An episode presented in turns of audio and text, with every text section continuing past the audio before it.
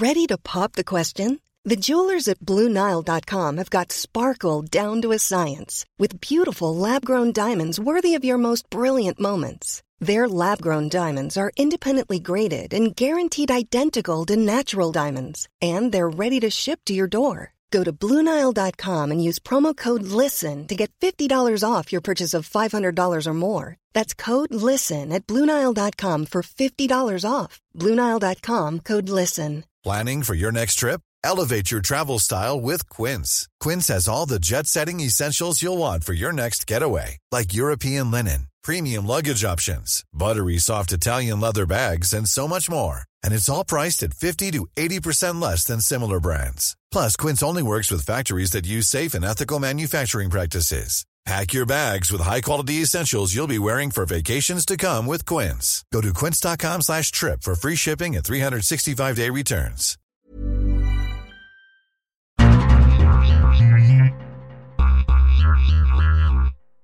Welcome, everybody, to a special midweek edition of the World Soccer Talk podcast. I'm your host, Richard Farley, here with Kartik Krishnaiyer. I'm going to be talking about a few things that we missed since we didn't have a show on Sunday.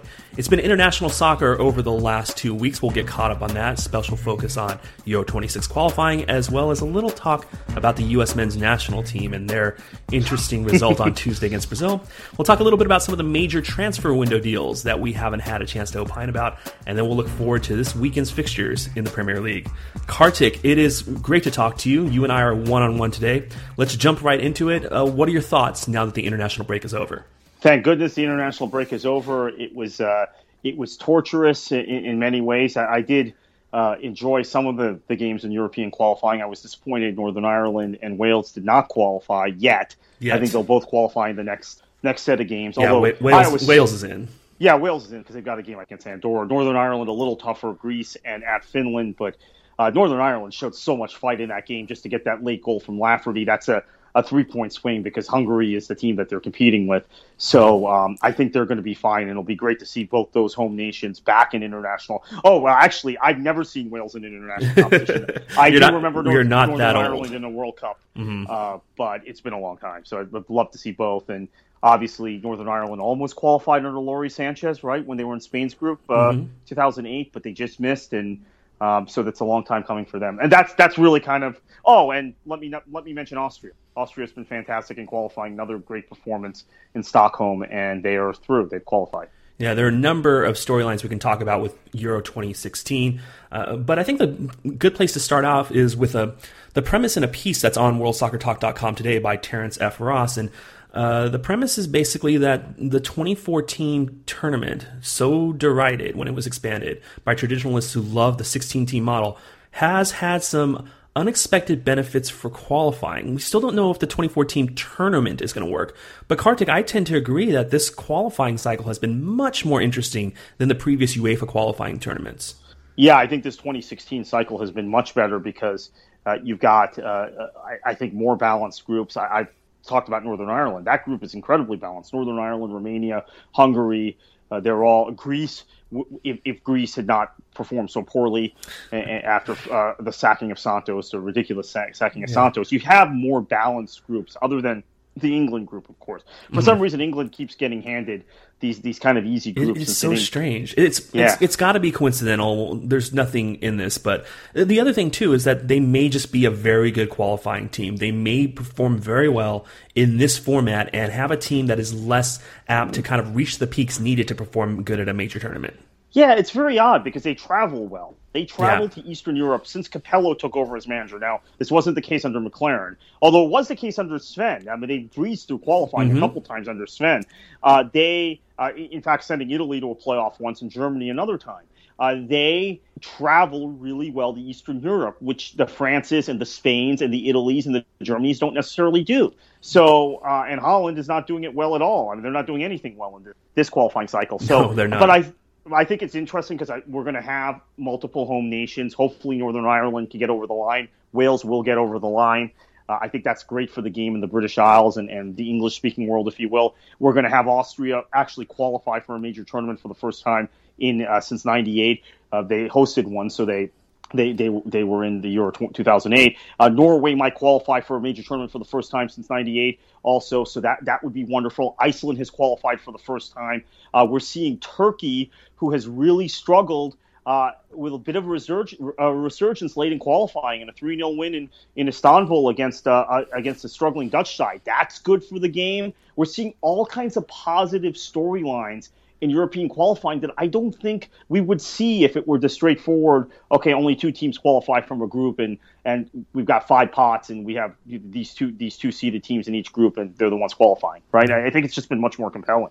Uh, yeah, I don't know what the causation quite is there. When you start thinking about scenarios as to why teams are more motivated now than they may have been before, why they see the world so differently, there isn't exactly a very clear picture that emerges, but the results have been kind of unquestionable. So you mentioned some of the teams that are qualified. There are four teams that have qualified at this point. Group A, the top two teams are locked in Iceland, Czech Republic. They could flip positions, but they're both qualified for the tournament. England, the only team that's perfect through qualifying, they're in and then Austria also qualifying out of Group G. Uh, Group A has been the one that's gotten the most headlines, Kartik, not only because of Turkey, as you talked about, not only because of Iceland, which became the least populous country to qualify for your uh, European Championships, but mostly because of the Netherlands. And we've had a lot of articles coming out about the Netherlands over this week because the debut of Danny Blind in replacing uh, Guus Hiddink has only made things worse. They're not even in the top three of their group now.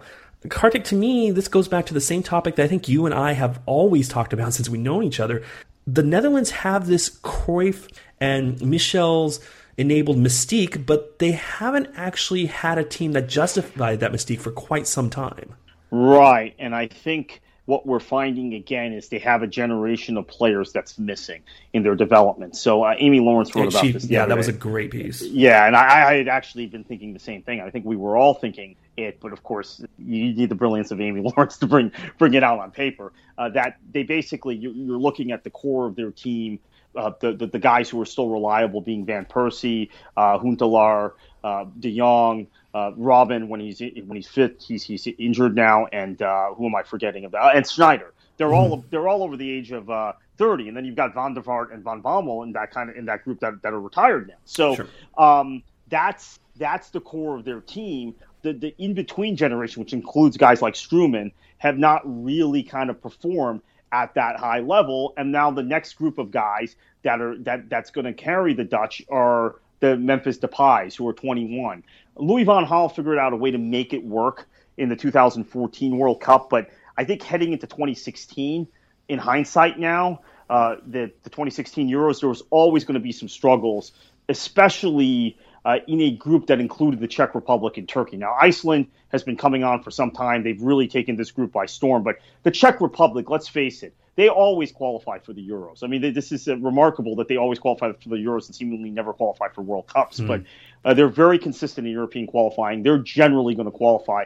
And Turkey, I think, well, eh, this is funny. This this is the motif here between Turkey and, and, and the Dutch. Turkey went backwards in, in Guus Hiddink's reign as did Russia, in my opinion. And now we're seeing it with the Dutch. I think mm-hmm. Guus Hiddink's lifespan as a manager. It was, it was a terrible hire. Yeah, yeah, and they should have just uh, cut it off. He should just cut it off after he was done with Australia. With Russia, uh, it was it became a disaster, yeah. and they had to they had to dig out of that, and it's continued to happen everywhere he's gone. So I, I think that's the issue, and I think the thing that might be ironic, and this is a nice segue, maybe, is that that missing generation of, of Dutch players that generation plays in the neighboring nation of Belgium, and they have the golden generation between the ages of like 22 and 28 which is the generation squarely missing from the Dutch. It's just one of these ironic things in birth patterns in, in the in the Low Countries, in the Benelux countries. And yet, you know, Belgium is obviously very highly regarded at this point. You have said that they're your favorites next next summer. Yes. yes. Se- second place in their group, dropped points in three games in a relatively straightforward group. Wales has been great, but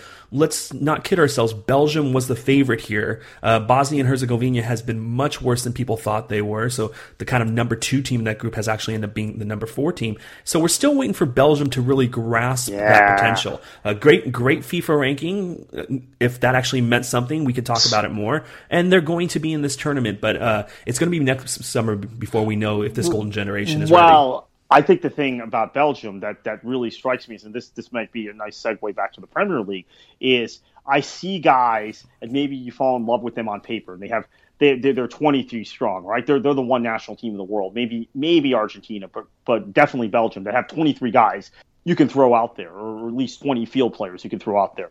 But um, we're seeing some of the inconsistencies of these players, even at the Premier League level. The Fellaini's, the uh, Eden Hazards, his uh, his poor club form. Even though he got the winner the other day, he was called out by uh, Marc Wilmots after the game. Uh, again, yeah, seems again. like an annual thing with these two, right? Yeah, and, and, and, he's drifting in and out of games. He's not seem, he doesn't seem to be very consistent. De Bruyne is the one player that seems to be consistent for them. Yeah. Benteke was terrible.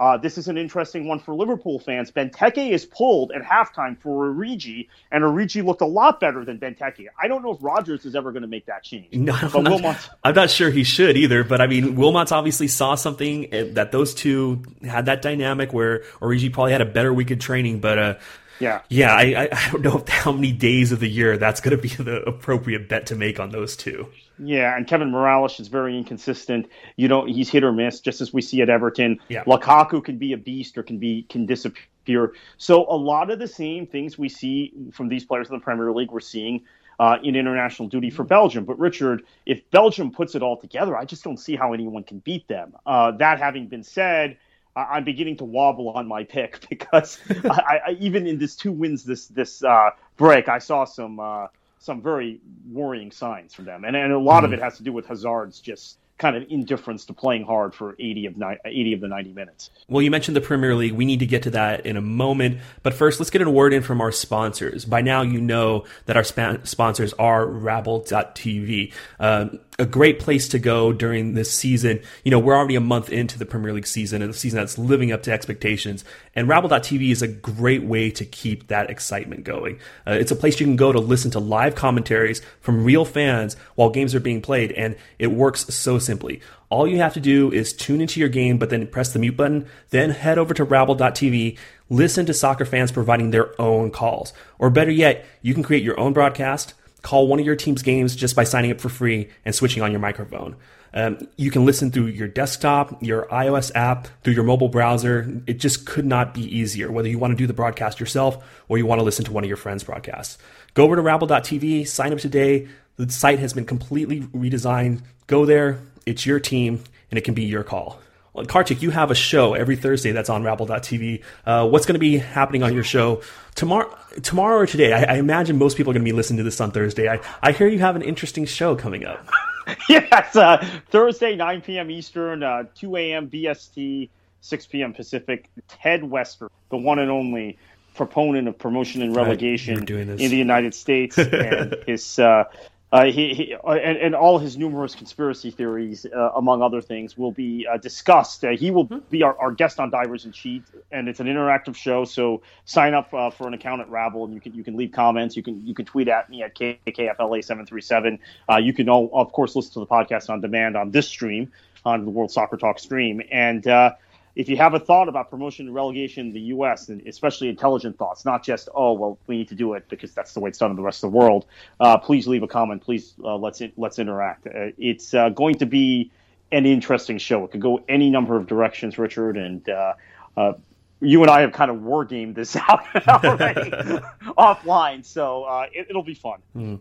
Well, Kartik, before we get to the games this weekend, let's talk about the transfer window. Our last show was 10 days ago on Sunday. Uh, the transfer window in England closed two days later. Most countries in Europe it closed on that Monday. A lot of activity, a lot of activity centered around your team, Kartik, and I want to start with this point of view on it. Uh, in the waning days, ESPN FC actually had a decent article where they went through and looked at the last, I think it was six years of spending, and only one club in the world has spent more than Manchester City, and that was Real Madrid, who has spent four million more euros than Manchester City. Manchester City has the most, the, the greatest net spend in that time.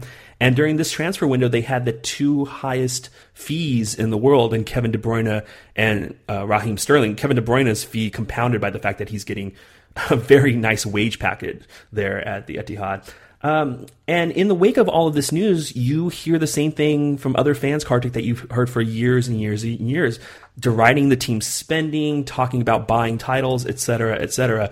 How trying are these transfer windows for you? Because you have to get tired of that fan saying that same thing every time. Yeah, I, I think uh, I, am getting tired of it also because I think what we've what people seem to forget is that Manchester City, when they started the spending, were were a mid-table Premier League club. So you had to spend a certain amount of money to get to uh, to uh, a place where you're contending. Just, just establish your foundation. Right, right. To get to get to that point. So Bobby McMahon did a great story on this, by the way, in Forbes. I highly recommend it. Uh, talking about Manchester City's net spend and how it's actually now in, in compliance with financial fair play mm-hmm. because Ma- Manchester City has been able to clear a lot of the, the excess in the wage bill. Now Manchester United's wage bill is actually significantly higher than Manchester City's. Yeah. Manchester United's is significantly higher than Chelsea's also. Mm-hmm. So uh, Bobby McMahon really well well thought out piece that uh, unfortunately, as he says, people are just looking at transfer fees. Now this having been said, there was a um, a study done by, by I forget the group, and Eurosport wrote about it, and so did Goal.com, that actually uh, valued Raheem Sterling as the most undervalued transfer of this window. Martial was the uh, uh, uh, was the most under, overvalued, and De Bruyne right. was the second most uh, overvalued. So yeah, that was an interesting. That take. group is the I, always forget the acronym. I think it's CIES, and they've been doing work for a long time, but now they've been having their work picked up by a number of places, and it's uh, very analysis and statistics and market driven. Uh, but I think your point about wages is right on, and I think even at our site we can do a better, and on this podcast we can do a better job of anytime we mention a fee, we should really at least provide some hint as to what the wages are, particularly for young players that have deals that extend over five years and could potentially have an extension involved with it, where that transfer fee could end up kind of being amortized over six, seven, eight years if things work out right. Now, somebody like Raheem Sterling, part of the attractive, uh, part of what's attractive about him is even though his wage demands were made s- such a big thing in England, relative to other players that cost that money, it, he's not that expensive. So a little bit of the money that you're spending on him can get shoved into the transfer fee file p- pile. Whereas De Bruyne, yeah, that's just that is just a a huge buy on all levels. Right, which is why I think again that he was viewed as uh, as uh, overvalued, whereas Sterling was viewed as undervalued, and there's also the age uh, consideration, and I think uh, the CIES group also kind of has a, a bit of an uh, English bias, Premier League bias, and they saw De Bruyne flop at Chelsea, or at least statistically flop mm. at Chelsea, and Martial hasn't played in England, whereas Sterling's numbers, I mean, regardless of what Liverpool fans say, Sterling's numbers at Liverpool as an 18 year old and a 19 year old yeah. were incredibly impressive, and particularly in this day and age when we don't see players at that age getting playing 25 or 30 league games a season. It not, just doesn't not happen. for those clubs. No, yeah, and particularly given the aspirations that Liverpool had, and then you know last year he was basically after Suarez left and Sturridge uh, got hurt, he was basically left alone. And then he was played at wing back for a little bit last year too. So the, the numbers are very impressive. But let's get back to Manchester City. We'll talk about Manchester United's uh, ordeals in a second. uh, but Manchester City, the one thing that I keep keeps popping into my mind has to deal with them in Europe, Kartik. And this is really the kind of the last hurdle that Manchester City needs to get over. They need to actually go on some kind of impressive run in Champions League. Not win it. I don't think you need to win Champions League to prove that you're a Champions League contending caliber team, but they haven't ever really contended for this trophy before. And my question is whether De Bruyne, with his talent, but also the depth that he adds, whether that's going to be enough to really put them in this kind of same category as PSG, where they're just right on the cusp of doing some damage. Um, that's a that's a tough question because on paper I would say yes, but there's yeah, been something. Papers always look good with this team, and there's always been yeah. something about it. There's always something about it, and again, it's a very difficult group with Juve and uh, and Sevilla and mm-hmm. uh, and, and uh, Mönchengladbach. Mönchengladbach, right? Uh, so finishing second puts you in a position where you're gonna you're gonna draw Bayern or Barcelona or Real Madrid again. Yeah. So that's that's the problem. That having been said, I think City almost may benefit this time go around from being in that group because that group is a group where everybody can beat everybody else. Mm-hmm. When City has been drawn into groups previously, City has had either Bayern Munich or uh, either Bayern or Real Madrid has been in City's group, and it was a given that those two were not going to drop points. Either of those two were going to drop were not going to drop points to the bottom two teams in the group. So you were you were in a position as Manchester City. Now, one time Dortmund was in the group too, but mm-hmm. uh, where if those teams are not dropping points at all, that top team, you're going to finish second or worse. And if you finish second, you, you, you come out and you play Barcelona or you play uh, Bayern. Mm-hmm. This time, it's very possible Juve, which is the seeded team, the, the, number one seed, is going to drop points when they go to Germany, when they go to uh, uh, Sevilla. Uh, Gladbach is very difficult to break down at home. So uh, I, I, can see Juve, the post Arturo Vidal uh, Juve, maybe struggling. I, yeah. I, saw them against Roma last week. They didn't look very good. Uh, but it, it, it's it, it's now or never, right? For Man City, this is this is the test, and I think this is what Pellegrini has been tasked with this season is to get further in Europe. Maybe not win the Champions League. That's a little bit uh, far fetched at this point, uh, especially with those top three clubs. But to get at least to the quarterfinals this year, which yeah. hasn't been done yet. I don't think any club probably has better than a 25% at most chance of winning Champions League at this point, just because there are so many good clubs and there are so many obstacles in the way. But I think one thing that really helps Manchester City here, Kartik, and it's something that you and I have talked about for weeks in relation to Chelsea versus Manchester City, and how Manchester City seem to have seem to have formulated an attack that was so perfect to go up against a bunch of tough but slow, smart but aging defenders in Chelsea. And you look over at Juventus, and that's their whole defense. And so the idea of the Chiellinis of the world keeping right. up with Aguero and Sterling and De Bruyne and Silva and Nasri and da, da, da, da, da, I think it's a good matchup for them. And then, as you kind of hinted at, Juventus is a team that uh, the way they're situated is kind of willing to take one point on the road and drop points here and not really pull away from the group. Yeah, uh, City have been in a group with Juventus before, by the way, in the Europa League, and Juventus had six points in that group. They drew all six matches. They didn't advance. So uh, City won that group, and, and uh, uh, Lech Poznan uh, from Poland came in second. So that's uh, that's City's European experience with with uh, Juventus, getting a point at uh, in in Turin. Well, let's talk about the other half of Manchester now, Kartik, the other team that really made noise at the end of the transfer window, although it was a different type of noise. Uh, we are a week removed from it, but I still think there's something to be said about the, what happened with the David De Gea debacle. And granted, both clubs have said so much already about it. So I think maybe the way to focus on this and a way to transition back into the Premier League talk is really talk about what the inclusion of David De Gea, assuming he will be included, all uh, indications say yes, what the inclusion of da- David De Gea will do to change the Manchester United squad. Well, it makes them stronger in theory because he's one of the top goalkeepers in the world, and they would probably not have finished fourth last season without him. Who knows if they even finished seventh the season before without him? If uh, maybe mm-hmm. Southampton gets seventh or, somebody else, they uh, they have been very reliant on him uh, to, to, to to kind of cover for, for, a very dodgy back line now for a couple of seasons. So that's uh, that's an up. Uh, that's that's a that's a point up for this season. However they're going to lose him in all likelihood yeah. at the end of this season, and they um, are now in a position where they're not going to recoup a transfer fee. They're not going to win the league this season, so not getting a transfer fee for him and keeping him for an extra season when you're probably at best going to finish fourth is very, very questionable. Uh, and of course, they tried to move him on, but again, they they they they stalled, they stalled, they stalled until the last minute. Uh, they're, they're alleging Real Madrid hadn't made a bid. Who knows? Madrid is very arrogant in their transfer dealing, so maybe United is. Ed Woodward is telling the truth this time. Uh, it, it's hard to know, but they have Victor Valdés, uh, who is a three-time Champions League winning goalkeeper, on their bench. And uh, if Louis van Gaal had not antagonized him in the preseason, they would not have even been in this position. So I have to go mm-hmm. back to that because yeah. I think that is something that has been overlooked. Valdés could walk into the into most teams in Europe as the goalkeeper. He could have walked into the Manchester City, uh, Manchester United team, definitely ahead of Sergio Romero. There's no question in my mind about that. Yeah. So uh, I, I, don't care uh, if people. Uh, there's some people in the United States who just watch internationals for some reason. They say, "Oh, he's starting goalkeeper for Argentina," and Valdés was uh, has never really played for Spain. Well, they had a guy named Casillas that you might have heard of. That is but, ama- that's um, amazing logic. Yeah, that's great logic, isn't it? But there's no there's no manager in the world that would pick Romero over Valdés, other than Louis van Gaal. So that's why they were in this position where they had to get Keylor Navas uh, into the and try and make this deal at the last minute. So uh, they've just botched everything up, and I just have to keep coming back to Van Gaal. I, I maybe, we'll get into it in a minute, but I, I, don't think selling Chicharito was smart. I don't think selling Jonny Evans was smart.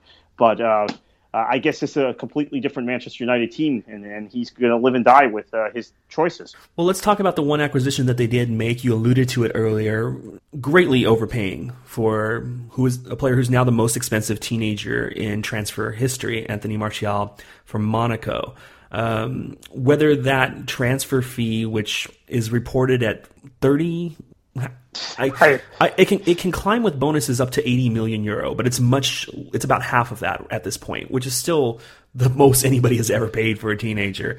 Uh, Kartik, I don't have much to say about him. I mean, I've watched a good deal of Monaco over the last year, but um, from people who watched Monaco more, it was really only the last couple months of the season where he was moved higher in the formation and given the freedom to really use his talent that he really shined. And by that point, I I was not interested in watching Monaco anymore. So what I see from him is a decent player that I have no context for as a as a player that's one of the most expensive forwards in England right now. Yeah, so this is a young player who's more of a winger who uh, showed some uh, showed some uh, spunk with Monaco. He played very well in that two leg tie against Arsenal in the Champions League.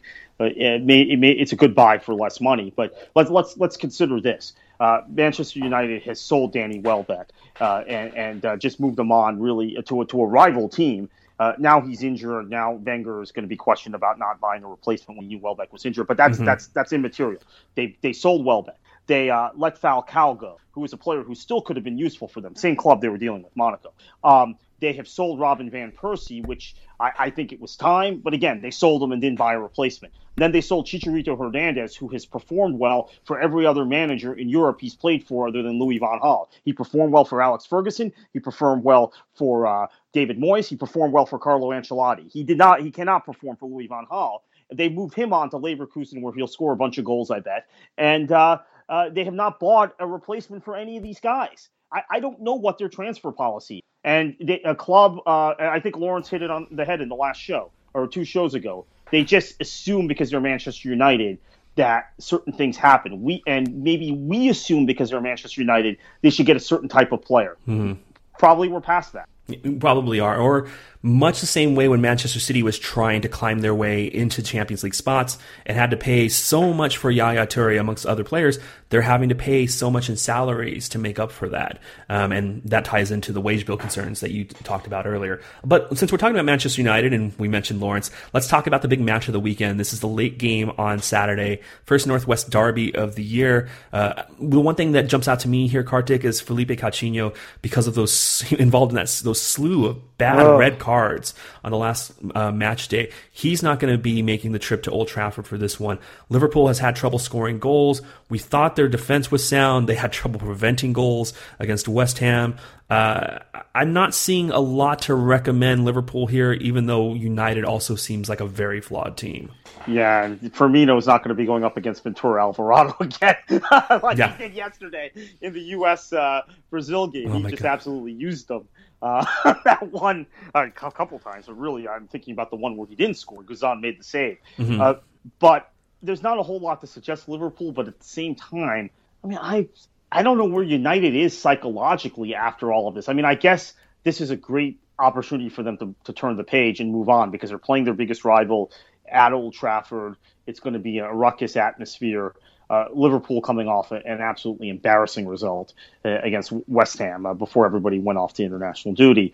Uh, but my, my concern is, for, from Manchester United standpoint, defensively, we saw some cracks in the last game.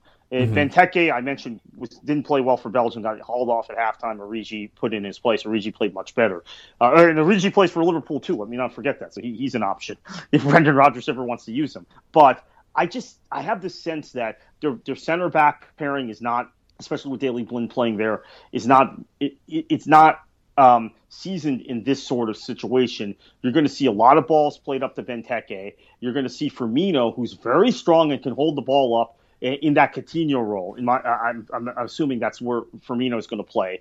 You're probably going to see um, uh, Jordan Ibe in this game running at uh, at, at, the Manchester United defense. And I think uh, you've got a situation where uh, Liverpool has enough quality where they could they could if Manchester United is psychologically not there after all this exci- uh, excitement mm-hmm. of the last couple of weeks, uh, and David David De Gea is not mentally back where they could they could steal a point here. And so Uh, and that would be a devastating result for Manchester United. If, if uh, I think really the problems for Manchester United in the David Moyes season began when they lost to Liverpool, and that's consistently uh, this this derby means so much in English football, and, and I think both teams are kind of at a tipping point. Liverpool is in a little bit of uh, is in a little bit of a crisis after that West Ham result, uh, and Manchester United is in total crisis. So uh, one of these two teams are, are, are, are going to feel better about themselves after this weekend. Yeah, you mentioned a lot of matchup advantages that Liverpool have despite Philippe Coutinho not being there. We saw the trouble that Manchester United got in at Swansea when Luke Shaw got too far forward. They were able to put people behind them, pulled Daley Blind out wide, and really uh, wreck that defense. So hopefully that's something Van Gaal has worked on over the past couple weeks because it was such an obvious uh, exploitation that Gary Monk engineered there. Uh, a really astute move in the second half of that game. We talked about that two weeks ago. But I think we are going to see a lot of situations here, like you were talking about, long balls to Benteke, where we're really going to test whether Chris Smalling does deserve the hype that he has justifiably gotten over the first month of the season because this is a one on one matchup he needs to win as long as they are going to use Daley Blind there in central defense. I'm a big proponent of using somebody like a Daley Blind in central defense. I think we see with Javier Mascherano at Barcelona, it has worked having somebody that is good on the ball, has a little bit more of a midfielder's background and midfielder's instincts, but that only really can survive if the person next to that person is able to win these one on one matchups when you do have somebody like a Christian Benteke. I think Chris Smalling's up to it. I just don't know if it's actually going to happen. And like you said, that might be one of the more interesting things that we see out of this game on Sunday, on Saturday. Sorry. Uh, other games on Saturday: Arsenal, Stoke, Crystal Palace, Manchester City, Norwich, B- Bournemouth. Watford hosts Swansea. West Brom is hosting Southampton. The two games on Sunday Sunderland hosting Tottenham, Leicester City hosting Aston Villa. One game I didn't mention on Saturday will be the last one we talk about here Everton and Chelsea. Uh, Kartik, they're calling this the John Stones Derby. And uh, I, I, to me, it's still remarkable that Stones is going to be wearing uh, Everton's particular shade of blue there's been a Derby game in September each of the last three seasons. They keep playing early in the season. And uh, two years ago it was the Lukaku Derby. Last year it was the Samuel Eto'o Derby. Now it's the John Stones Derby. Uh, there's a, brewing rivalry between these two clubs uh, over all these kinds of transfer dealings and, and, and this sort of thing, uh, which is interesting. Uh, it, it's not what you would consider a natural rivalry uh, at all, Chelsea and, and, Everton. But the thing that I'm wondering, and I'm just, I, I've done a lot of thinking about this and hypothesizing about this over the course of the last week, talking to Everton supporters. I have so many friends who are Everton supporters. Bill Kenwright and Roberto Martinez made the decision not to sell John Stones uh, for 40 million. They made the decision not to sell Steven Naismith to Norwich for 8 million. They uh, killed any other dealings that would involve selling players, core players in their in their side. Uh, and I have to believe it's one of two things. We know the situation at Everton financially. We know the team is leveraged to the hilt, basically, right? That they're that they're in, they're in debt and Kenwright, you know, they're, they're paying they're paying services on the debt. All the all these sorts of things we, we hear. Um, so I believe either Kenwright is seriously talking to uh, an investor or another owner to come in and invest a lot of money and buy maybe buy Everton, or Martinez has convinced Kenwright without the shackles of Europa League, mm-hmm. that they're in a position to repeat what they did two seasons ago, and this time they can actually get. so, so you, you, you get Champions League money on one uh, in one of the scenarios, and the other scenario you get an, an investor. That's the only Richard. The reason I say this is there's no other possible explanation or justification for not selling Stones for that kind of money. I do think they have a good team. I think they I don't know if they have one of the best 6 or 7 squads in the league, but I do think that there's just a threshold that you get to where you can beat teams. And I think Everton between the talent that they have and the depth that they've acquired and the depth that they have coming back with players like Arouna Koné, uh, and they will have coming back when Leighton Baines eventually gets back. Uh, I think that they have players that can beat teams on a- any given day, and it wouldn't surprise me if they beat Chelsea in this one, particularly since Everton does seem to play better when they don't actually have to dictate how the game is being played, and Chelsea is going to uh, be more likely to be on the front foot in this one. But it still is a low percentage gamble, and I just can't imagine. Well, I guess I can't imagine teams being hubristic and thinking that they're better than they are, but it just seems like such a, a tough play. Um, but we'll see how it plays out. As far as this actual game, Kartik, uh, like I mentioned, Everton has this weird dynamic where Against the lesser teams where they're able to dictate play, they get teams that sit back against them and are able to stifle them. But against teams like Chelsea and other teams at the top of the table, they're going to have enough of the ball. Everton is able to use their skill and their speed and transition to give them trouble. The question is whether that's how the game will play out early Saturday.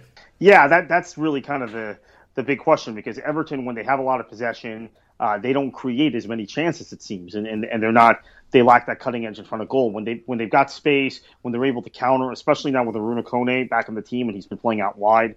It, it seems like there, there, there's more movement and Ross Barkley being fit. That's a huge deal. And again, uh, if one of these two scenarios weren't going through my head that I mentioned earlier, I think Barkley might have been on the on the block this summer. Mm-hmm. So that's another piece of data that I've used to come up with this theory because uh, I I thought Barkley would be moved on at some point because that's what Everton does, mm-hmm. right? Um, but Barkley with Barkley back on the team with Kone, uh, with uh, whoever they play on the left side, you know they uh, they've now signed Aaron Lennon. We didn't mention that in, uh, permanently. Yeah, they, yeah, they they're too deep across their their front three. Well, they don't have the number ten yeah. that they want, but they have a number of players that they can rotate into those positions now.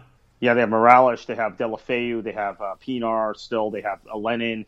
I know I'm forgetting somebody. Um, and I mentioned Barkley in the middle, but they've got yeah, right. They're they're they're just they're very very oh uh, Aiden McGeady, right? He's still there. So they're in spirit at least. Yeah, yeah, right.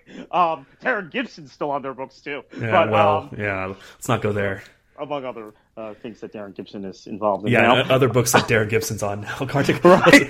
there's a, there's a, there's not to change topics abruptly, but I do think that uh, in going through this list, we are shortchanging one game this week, considering it's between the top two teams in the league. Uh, is this, this is this the week that Manchester City? You know, with all their internationals coming back for a short week, do they finally drop points? They're they're at Selhurst Park. Yeah, it's very possible, especially with uh, Bacary Sagna having been pulled off uh, in uh, having picked up a, picked up a knock uh, for France and having come off. There's uh, some concern. Who plays it right back then? It's either going to be um, a youth player, a Spanish youth player whose name I, am forgetting, and I know mm-hmm. who this is. Uh, he's 18 years old, or it's going to have to be. Uh, they're going to have to probably move Mangala or Otamendi out there. Yeah, or, yeah well, Otamendi is going to have to play right back because uh, Gael Clichy is still several weeks away from oh, returning, as is Zabaleta, because and Milner yeah. isn't on the team just, anymore. Just put Nasri back there. Yeah, uh, Fabian Delph pulled a hamstring for England. I think that was the uh, Raheem Sterling that, has experience at the position. Right? yeah, in in in, in the uh, in the wingback uh, yeah, role. So I think what happened was Pellegrini knew he had this issue after uh, Sagna got hurt, and this gets back to the whole thing about internationals and short weeks.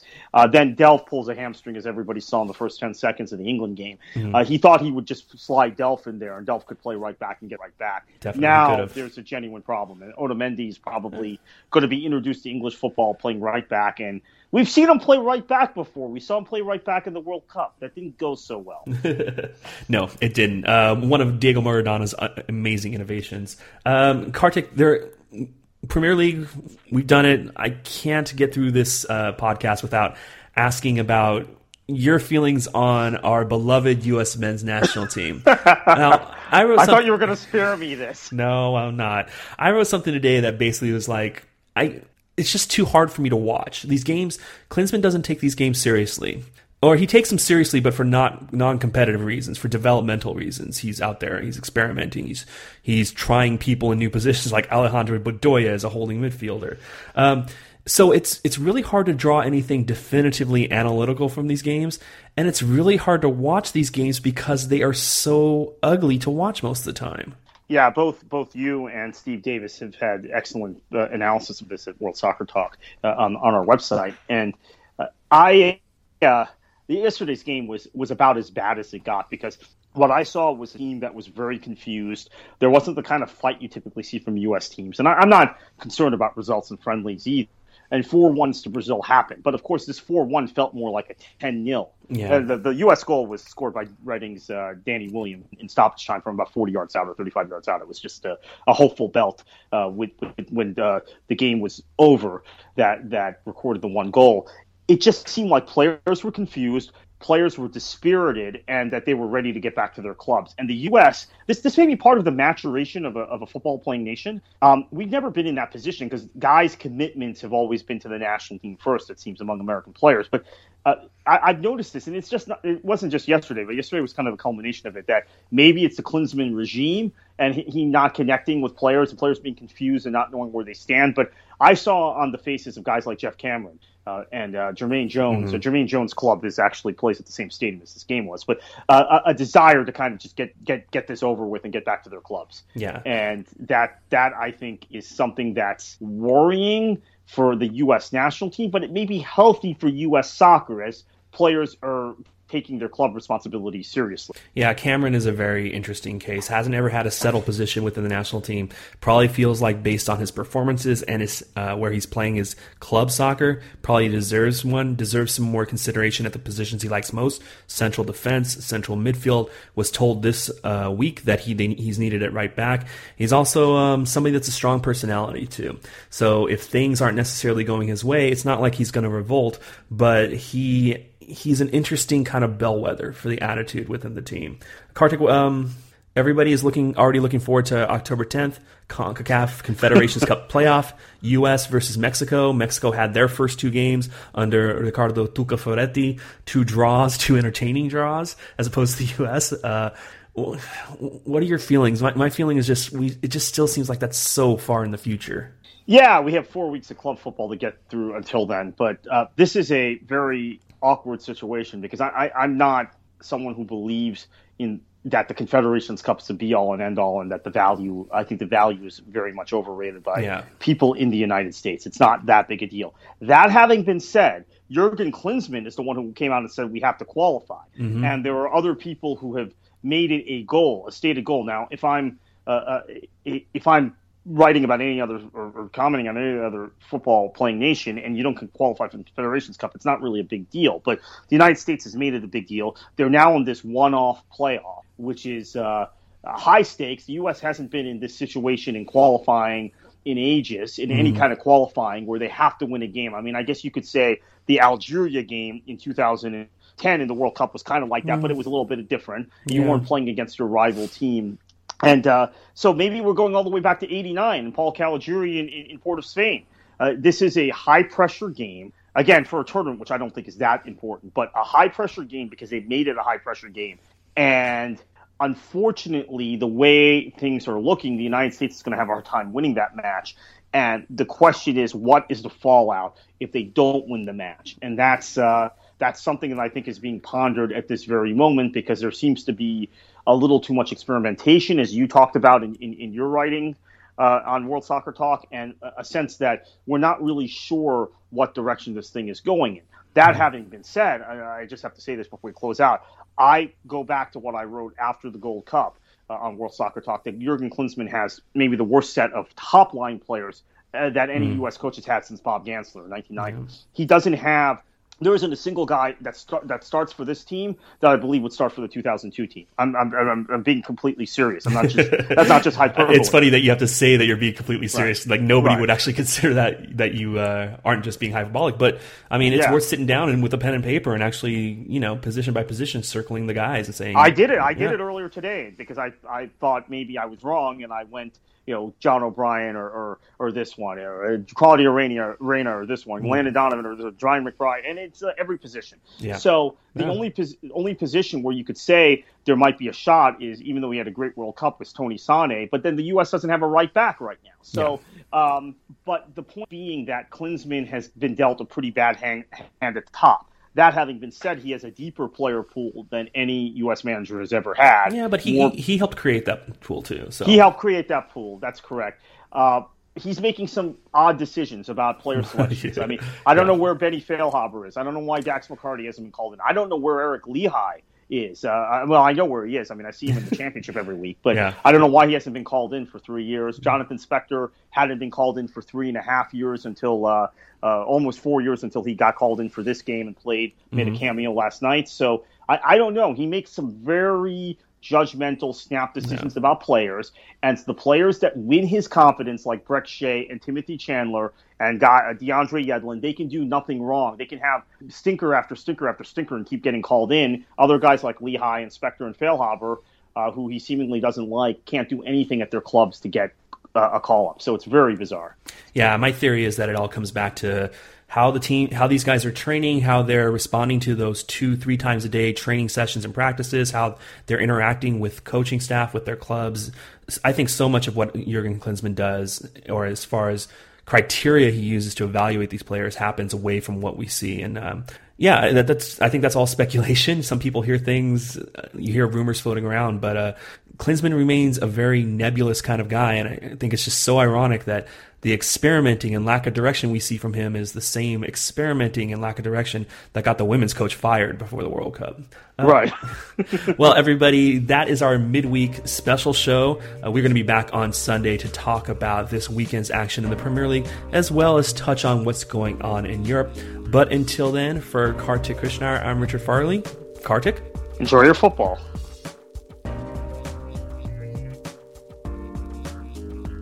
The World Soccer Talk podcast is produced by Christopher Harris and Richard Farley and is a production of WorldSoccerTalk.com.